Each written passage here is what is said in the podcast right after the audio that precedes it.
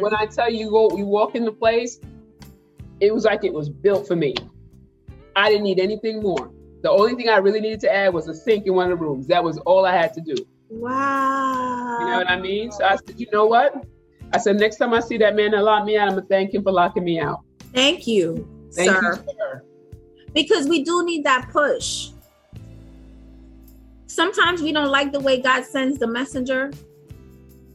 But you needed that push, girl, because you would have still been, you would have still been right under them. When look at you thriving and successful and running the damn show. Exactly. I was comfortable being comfortable. Yes. I have 2 employees. Yeah, I was comfortable being comfortable, even though I knew I wasn't happy.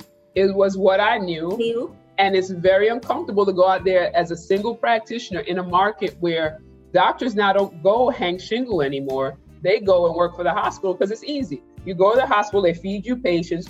All you're expected to do is work. You don't have to think about anything else because they're busy ripping you off in the back rooms.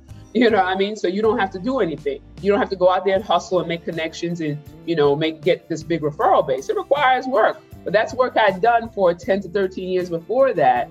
So people trusted me and my reputation was strong enough that I could now move on. And literally, if patients will call, they're looking for me. They'd be like, yeah, she left. We don't know where she is. Liar. I'm around the corner, sir, and you know I'm around the corner. You know I'm around the corner. Right around the corner. Maybe we'll have to see me in a coffee shop. Because had they read their contract, they would have realized they didn't have a non-compete clause. Mm. But they didn't read their contract. I love it. So they didn't know anything in it. I remember the middle guy one day said to me, I asked him, did he read the lease for the new space we were getting? He said, I don't need to read the lease. The lawyers read the lease. Oh. Okay.